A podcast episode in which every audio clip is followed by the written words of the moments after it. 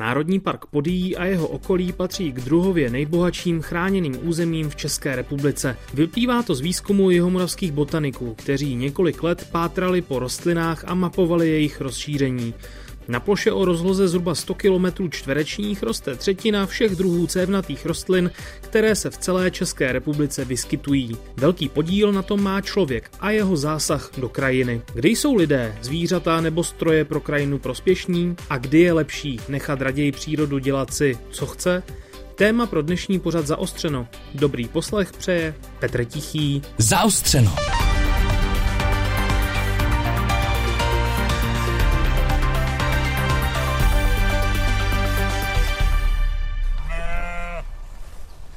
Jsou krasavice, které tady dělají největší práci v přírodě. Tady. jsou to ovečky, je jich tady několik, pomalu se zbíhají k nám, eh, takže lidskou pozornost mají asi rády. No, oni čekají, že jim hodíme nějaký pečivo, si myslím. A právě ta krajina tady eh, na Znojemsku, tak byla od pradávna modelována několika faktory. Působil tady člověk a ten tady pásal sekal trávu, eh, aby měl pro ty zvířata na zimu. A taky na podzim třeba vypaloval. My jsme u ovcí z toho důvodu, že se bavíme o tom, jak člověk formoval krajinu tady v Podí, teď vlastně v tom národním parku.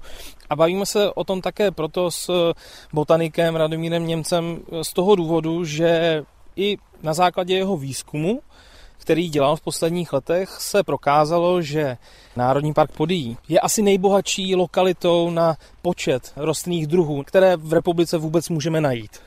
Je to tak. My jsme zjistili, že tady roste v současné době přes 1550 druhů cévnatých rostlin, což je číslo, které je úctyhodný. V celé České republice eh, roste kolem eh, třeba 4000 druhů. Takže se dá říct, že třetina, třetina těch všech rostlin je tady v Národním parku. Třetinu prostě druhového bohatství České republiky najdeme tady. Když se zadívám na tu pastvinu i na to okolí její žluté kvítky, mm-hmm. velké, malé, mm-hmm. jitrocelé, tam takový malý růžový. Pojďme teda k nějakému druhu. Tak mm-hmm. třeba tady teď zrovna je období, kdy kvete tato žlutá rostlina, jmenuje se svízel siřišťový je takový žlutý. Vyznáme svízel přítulu z lesa, ten se nám lepí na oblečení, tenhle ten se nelepí. A to jméno siřišťový dostal proto, že se používal na síření, na, srážení mléka, na vytváření uh, třeba síra.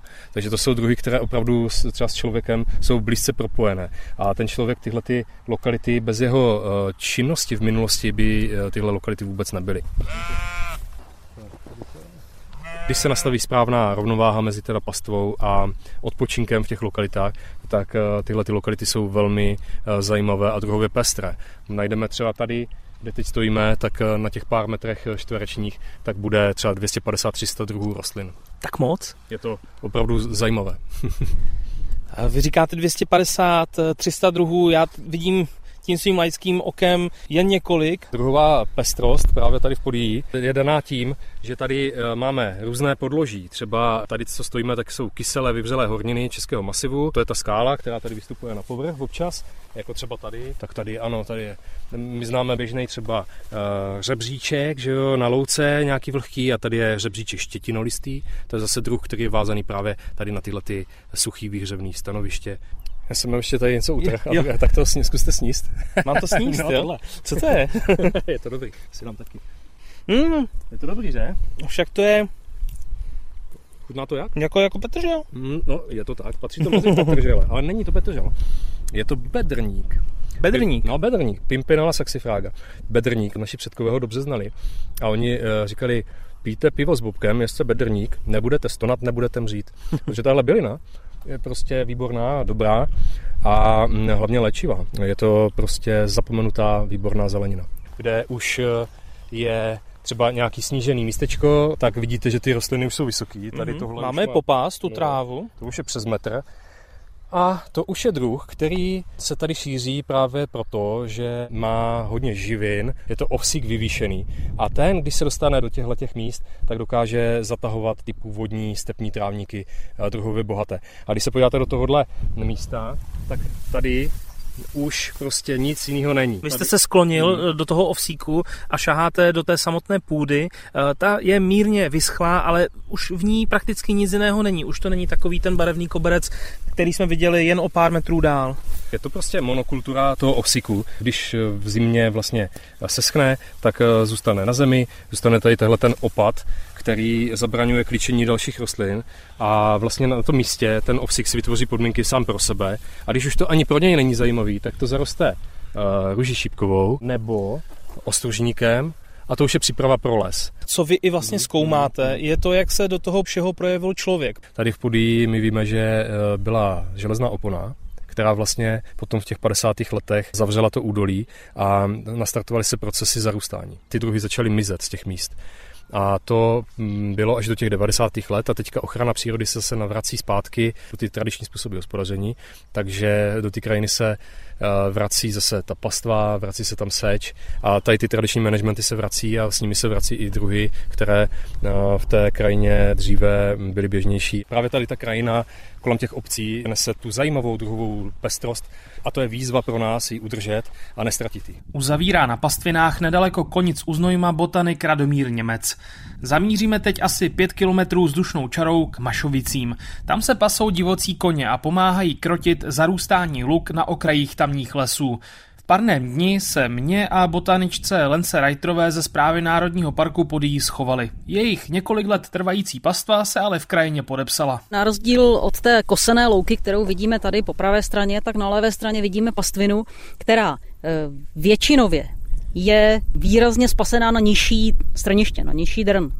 Ale je tu dobře vidět, že ten porost není homogenní, že jsou tady zbytky vyšších bylin, jsou tady roztroušeně různé keře, ale i na nich je vidět zásah eh, těch pastevních zvířat, protože ty keře nejsou tak husté jako v dobách, kdy se tady nepáslo. Je zřetelně vidět, že v tom porostu je obrovské množství širokolistých bylin, čili těch barevných kvetoucích kytek, které na té louce neuvidíme. Proč ty koně v těchto místech chcete? Byly tady nějaké drobné, krátké periody, kdy eh, se tu pásly třeba ovce, ale tohle byla vojenská střelnice založená na polích, původně na orné půdě. To asi můžeme vidět zbytky toho areálu na kopci, kde eh, je několik takových štíhlých bílých budov. Ty fungovaly jako zázemí, cvičiště a možná i nějaká věž na pozorování té akce, která se dělá na tom poli. Přesně tak. To, co vidíme, ty vysoké budovy, to jsou kontrolní věže, z nich právě se pozorovaly střelby. No a poté, co armáda tenhle areál opustila, tak eh, právě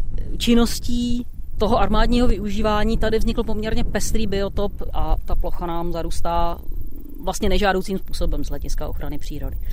A proto jsme eh, volili tady, tady tu velkoplošnou pastvu exmorských koní, kteří redukují přesně ty druhy, které my tady chceme omezit.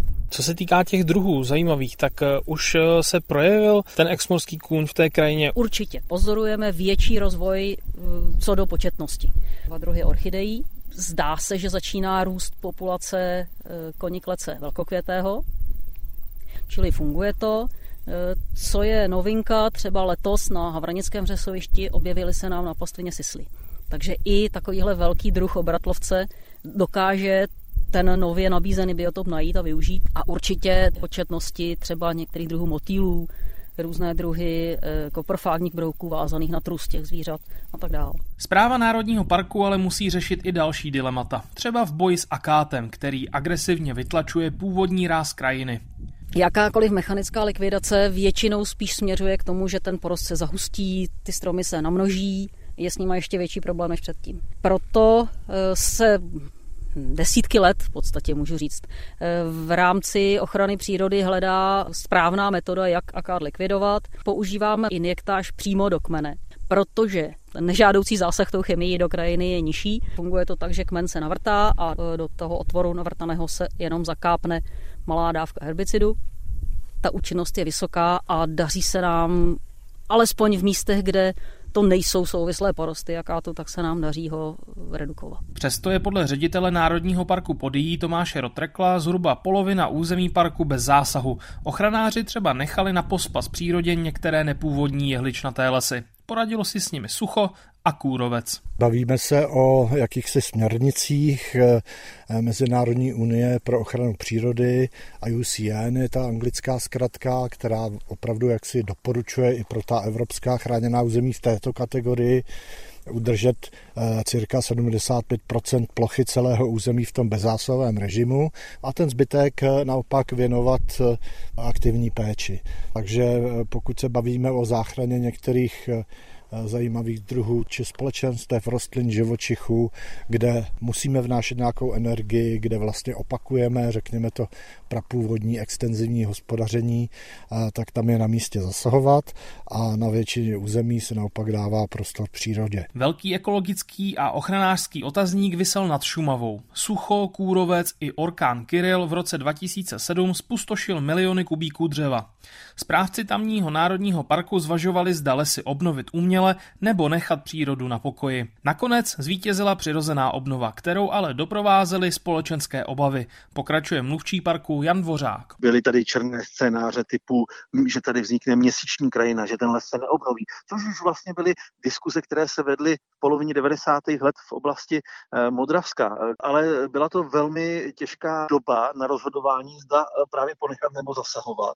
Ten samovolný vývoj jasně funguje. Ve své podstatě nám ukazuje, že člověk do vývoje šumavských lesů vůbec nemusí zasahovat. Když to vezmu eh, číselně, tak průměrná obnova nebo počet stromků na hektaru, který se obnovuje, eh, tak je něco kolem 6 nebo 6,5 tisíce. Lidská ruka je ale naopak potřebná a prospěšná třeba v chráněné krajinné oblasti Jeseníky. Z křovinořezy poblíž Pradědu tam bojují ekologové s borůvčím. Pokračuje za zprávu Radek Štencel. Ukázalo se, že v tom srovnání za těch 35 let té borůvky přibylo téměř o 200% a právě výrazně ubylo těch trávníků, které tam byly eh, rozšířenější vlivem toho hospodaření. A nejde jenom o to, že se teda ty trávníky zmenšily rozlohou, ale zároveň z nich vymizela celá řada druhů, které tam předtím byly, třeba 40% druhů, které za těch 35 let z toho úplně vymizely. Takže jsme někdy kolem roku 2010 zhruba začali kosit nějaké menší plochy například nad Velkou kotlinou nebo pod Petrovými kameny nad Tovčárnou a postupně se ty plochy začaly rozšířovat. Ochranáři se shodují, že s otázkou zda zasahovat v chráněných lokalitách nebo ne se budou potýkat neustále. A to třeba také kvůli globální změně životního prostředí. Vždy to tak bude velmi jemný balans pomyslného jazyčku na ekologických vahách. Posloucháte Zaostřeno. Pronikavé analýzy důležitých problémů Najdete je také na webu plus.rozhlas.cz, aplikaci Můj rozhlas a v dalších podcastových aplikacích. Do jaké míry bude moct lidská ruka zasahovat do unikátní přírody na Jižní Moravě, nyní zvažují politici, ekologové, vědci, obce i těžaři. Podle vládního prohlášení by se z lokality Soutok měl stát Národní park. Ve hře jsou ale další stupně ochrany. Proč na sebe komplex lužních lesů a luk nedaleko Břeclavy přilákal pozornost a co je potřeba před vyhlášením chráněného území zvážit? Jak lokalitu ovlivňuje desítky let trvající těžba dřeva? Nejen o tom jsme se bavili s ekologem a lesníkem Tomášem Vrškou z Mendlovy univerzity v Brně. Pane Vrško, co je vlastně soutok? O čem se bavíme? Vlastně takový trouhelník, který eh, svírají řeky Morava na východní straně a Die na západní a v místě, kde se stékají, tak máme trojmezí, to znamená ten severní cíp je Česká republika, západní je Rakousko a východní je Slovensko. A je to říční nivák, velký komplex, 4,5 tisíce hektarů přibližně, z toho téměř 4 tisíce hektarů lesa. A je to les lužní, čili je to les, který má obrovský produkční potenciál. A zároveň ale je to území, které ta jižní polovina soutoku byla za železnou oponou, takže to bylo území, které si zachovalo řadu přírodních hodnot, protože se tam zkrátka nestavěly dálnice, produktovody, chaty, nic a zůstaly tam hodnotné přírodní fenomény, o jejichž ochranu se teď hraje. Čím je ten soutok tak unikátní, že se o něm mluví. Proč se v těch posledních letech eh, na ten soutok někdo takto dívá, pohlíží na ně jako na možné rozšíření těch národních parků tady v České republice? V první řadě, že fenomén je v tom, že je to vlastně největší, nejsouvislejší komplex lužních lesů nejenom u nás, ale i řekněme tady v blízkém okolí. kde tedy dub a jasan jsou hlavní dřeviny, ale zároveň je to komplex, ve kterém je obrovské množství mrtvých ramen, takže je to území, kde je velké množství mokřadních stanovišť, ale zároveň tam jsou louky, které jsou po staletí využívané ke kosení, k pastvě a to biologické dědictví v lesích. Oni totiž dříve to byly klasicky pastevní lesy, polařilo se tam, to znamená laicky na řídko rostly stromy a mezi tím se zemědělsky hospodařilo, pěstovali se tam plodiny a navíc se tam i páslo, se různě střídalo ty kultury v prostoru a v čase. Ale to už se neděje v tuto chvíli v takové vysoké míře, jako se dělo tehdy. Ne, to se neděje od té doby, co to kompletně hospodářsky, řekněme, koncepčně uchopil Liechtenstein, ale s tím souvisí právě to zaměření hospodaření v lesích na kvalitu. Když vidíte někde na zámku prostě 150 let staré dubové parkety, tak ty samozřejmě neuděláte z eh, křivých dubů, které mají suky a hniloby.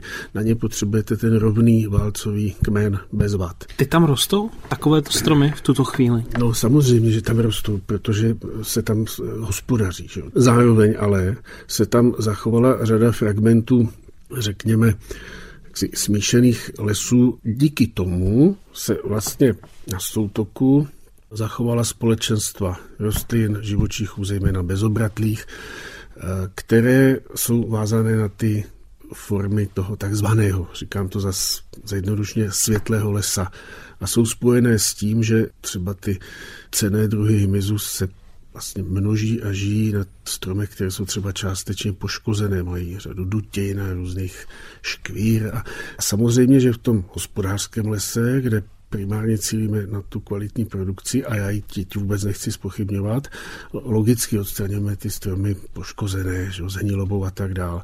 Je tam velká potravní nabídka pro spoustu živočichů, čili tam dlouhodobě hnízdí populace eh, dravců. Ty zase naopak eh, jako chtějí ten klid a spíš takové ty zapojené porosty, že tam skry, ve skrytu hnízdí. No a ty jsou dneska spojeny právě s těmi územími, kde se dlouhodobě nezasahovalo. Jo, máme tam dvě Národní přírodní rezervace od roku 1932 bez zásahu. Zkrátka se tam vrací ta spontánní dynamika přírody.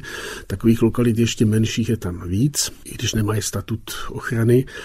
No a tam že se hraje o to, jestli je obnovíme, to znamená pokácíme tu dnešní dřevěné patro a využijeme hospodářsky, anebo se třeba rozšíří ten komplex lesa ponechaného samovolnému vývoji. Vy jste mluvil o tom, že ta lokalita se využívá k produkci dřeva jako taková, z, z velké části. Z větší části. Z větší části. Mohl by to být do budoucna problém, že se uvažuje nad nějakou lokalitou, ve které je těžba v takové míře, jaké je právě na soutoku? Jdou ty věci dát vůbec dohromady? No, vždycky, když vyhlašujeme národní park, tak ho vyhlašujeme v nějakým ovlivněným území, ale to prostě jinak nejde, to bychom jinak mohli úplně rezignovat. A tím, že na převážné části území, jak praví náš zákon o ochraně přírody, to znamená 51% plus, když to řeknu takhle úplně polopaticky, tak by měly probíhat spontánní přírodní procesy. My, když eh, se rozhodneme vyhlásit Národní park, což je politické rozhodnutí, protože se tak děje zákonem parlamentu České republiky, tak tímhletím aktem říkáme, že se tam vlastně z velmi významné převážné části zříkáme té produkční funkce lesů. Ale ta teď tam z velké části je v tuto chvíli. No samozřejmě, ta tam je, ale tak je potřeba si říct, ta byla i na Šumavě třeba, že jo, když byla vyhlašovaná. Podstatný je, že jestliže tady volení zástupci rozhodli, že bude Národní park, tak rozhodovali s tím, že zkrátka to přestane být ekonomicky uh, produkční les. V soutoku si musíme prostě říct, eh, co má větší váhu. Omlouvám se, že do toho vstupuji, ale eh, když se rozhodneme, nebo když se stát rozhodne ten národní pakt tam vyhlásit, řekneme si jako stát, jako politické rozhodnutí, že nebudeme využívat to místo k těžbě, tak přece se opět, tak jako před těmi 180 lety, změní charakter té oblasti. To nebude klíčové pro ten národní park budoucí případný, možný. No, no počkejte, charakter oblasti tím, že něco ponecháte samovolně, se samozřejmě změní. V Národním parku máme i zóny soustředěné péče, kde se dělá nějaký aktivní management a ten by samozřejmě směřoval tady k té podobě těch světlých lesů, pak tam musíme mít nějaký velmi intenzivní management na těch loukách, že? pokud je chceme udržet jako louky, že? ale eh, tam je jako klíčový si říct před nějakým rozhodnutím o územní ochraně, co jsou vlastně ty fenomény, které chceme chránit a co ty fenomény potřebují k tomu, aby eh, mohly existovat dál. A jestliže my jsme tam vyhlásili před, já teď nevím, 20 lety v rámci soustavy Natura 2000. Předmětem ochrany jsou tam třeba ty druhy takzvaně světlých lesů. Předmětem ochrany jsou tam nějaká společenstva lužních lesů, která jsou jakoby obecně ohrožená v měřítku Evropy. No tak je jasný, že v nich se ty ekosystémy se začnou měnit a tyhle ty druhy z nich do jisté míry, neříkám 100%, do jisté míry prostě vymizí. A nejde to proti sobě logicky? Ano, proti sobě jde to, že jsme se zavázali chránit druhy, které jsou vázány na nějaký poměrně intenzivní management. Na ten ekosystém, na ten, a, který je tam v tuto chvíli. Jasně, ale zároveň je potřeba říct, že tam, jsou tam i ta společenstva pralesovitých porostů, která jsou vázaná na tu pralesovitou dynamiku, čili na velký objem tlejícího dřeva, jsou vázaný na jiný světelný a teplotní podmínky a taky jsou jako cený a taky jsme se je zavázali chránit těch fenoménů je tam hodně a oni vyžadují dosti odlišné způsoby managementu, přičemž ten zásahový management se hodí jenom pro část těch fenoménů. A pak do toho ještě vstupuje samozřejmě ta třetí věc a to je, to je jak jsem říkal na začátku, ta hospodářská. Jo, čili my si musíme tady na tu misku dát i to, že to nejlepší dříví, z kterého vyrobíme ty nejtrvanlivější výrobky, v případě, že to bude národní park, tak ho upustíme. Kdybyste byl poradce na jednom či druhém ministerstvu, padla by tam otázka, jestli Národní park Soutok ano nebo ne. Co byste řekl? No já bych určitě řekl, že ne a řekl bych zřiďme HKO a hned druhý den bych řekl, když to zidealizujeme, se nás okamžitě tam vyberte, a nevím, řeknu 100-200 hektarů teď, kde se začne zkoušet ten management světlých lesů. Že? Ať řeknou vědci, kde, to zase jako opravdu tam je ta jejich role. Vy potřeba si uvědomit ještě taky ten rozpor. Že? Vědci jako biologové mají nějaké nespochybnitelné výsledky o tom úbytku druhů. A to jako nejde jen tak říct, ale co jste si to vymysleli. To je prostě pravda, že jo, doložená jakými sběry, monitoringem a tak dále. A teď mají nějakou představu, jak by ten les měl vypadat. Ale oni nemají vůbec žádnou praktickou zkušenost a neznají ty provozní věci. Na druhou stranu zase lesníci umí ty postupy hospodaření v hospodářském lese a teď tady chybí ten spojovací článek toho typu, že teda dobrý, vyčleňme 200 hektarů, ať to tady biologové vyznačí ty těžby, ať jsou třeba u toho, když se to bude technologicky dělat, že oni se jako poučí, co je reálné a co není reálné. No a naopak jako ty místní lesníci teda to můžou sledovat a můžou se poučit z toho, jakým způsobem lze provozně zajistit zachování biologické rozmanitosti na území, který my jsme se smluvně, my jsme slíbili Evropské unii, že ho budeme chránit. Že tady chybí prostě to spojení, protože tyhle ty dvě komunity nebo skupiny, které vlastně mají zájem na stejném území spolu, řeknu, když budu hodně diplomaticky, řeknu, komunikují velmi bídně. no a proto Eh, já vím, že to zní nehezky, ale já tomu říkám prostě, že jsou to území promarněných šancí, protože řekněme CCA před těma 20 lety, když byly první jakoby fakt jako vědecké publikace, které to tímhletím způsobem uchopili a začali vysvětlovat tu hodnotu biologickou, že tak se vlastně nikdy nic neudělalo. Když se řekne Národní park, tak eh, já se vybavuju z dětství, když jezdili z různých ekologických uskupení a podobně do škol, nebo mluvilo se obecně, třeba v zeměpise o Národním parku, tak se mluvilo často jako o klenotu, o něčem, co v České republice je unikátní, co je krásné. Nejde tady v uvozovkách třeba čistě jenom o to mít nějakou další prestižní lokalitu pod názvem Národní park? Já si já to tak jako cítím, ale nemohu to říct exaktně, že bych to věděl. Jo? Mně prostě přijde, že eh, obecně politici mimo ochranu přírody a životní prostředí, ti, kteří jako nejsou biologové ani třeba lesníci vzděláním, že oni to berou jako brand, že jo, opravdu v tom pravým slova smyslu, tu jako širokozáběrovou značku, řekněme, nějaký kvality, něčeho nového. A já si pamatuju, když foukla ta vychsice v Tatrách v prosinci 24, tak v lednu byl meeting u pana ministra Mikloše na Slovensku a já jsem tam byl eh, vyslán tehdejším ministrem Ambrovském jako konzultant, co s těmi lesy, že byli tam kolegové z fakulty Zvolena a, a tedy. A jako ta diskuze byla velmi zajímavá, musím říct. A do toho tam vstoupil starosta, oni mají že to město Tatry, které spojuje ty dědiny, ty lázeňské pod tím. No tenhle ten člověk to úplně jako potopil, tu věcnou diskuzi, protože on řekl, prosím vás, to se všechno musí jako vyčistit, upravit. Tady se nebavte o takovýchhle věcech, protože Národní park je v první řadě turistická značka, na kterou my zde máme ty hosty a ten biznis. Že? Tak jako všichni zůstali skoprnělí. Já si nemyslím, že by to bylo u nás takhle vůči soutoku, ale jako trošku mm, jako zatím cítím, jako by to máme tady přírodní unikát, máme ten další národní park a, a možná tady přijeďte na Jižní Moravu, protože budeme jediný kraj, který by měl dva národní parky že, a, a, a tak dál. Schrnuje nejen ochranářská dilemata ekolog a lesník Tomáš Vrška z Mendlovy univerzity. Příjemný poslech dalšího vysílání Českého rozhlasu Plus přeje Petr Tichý.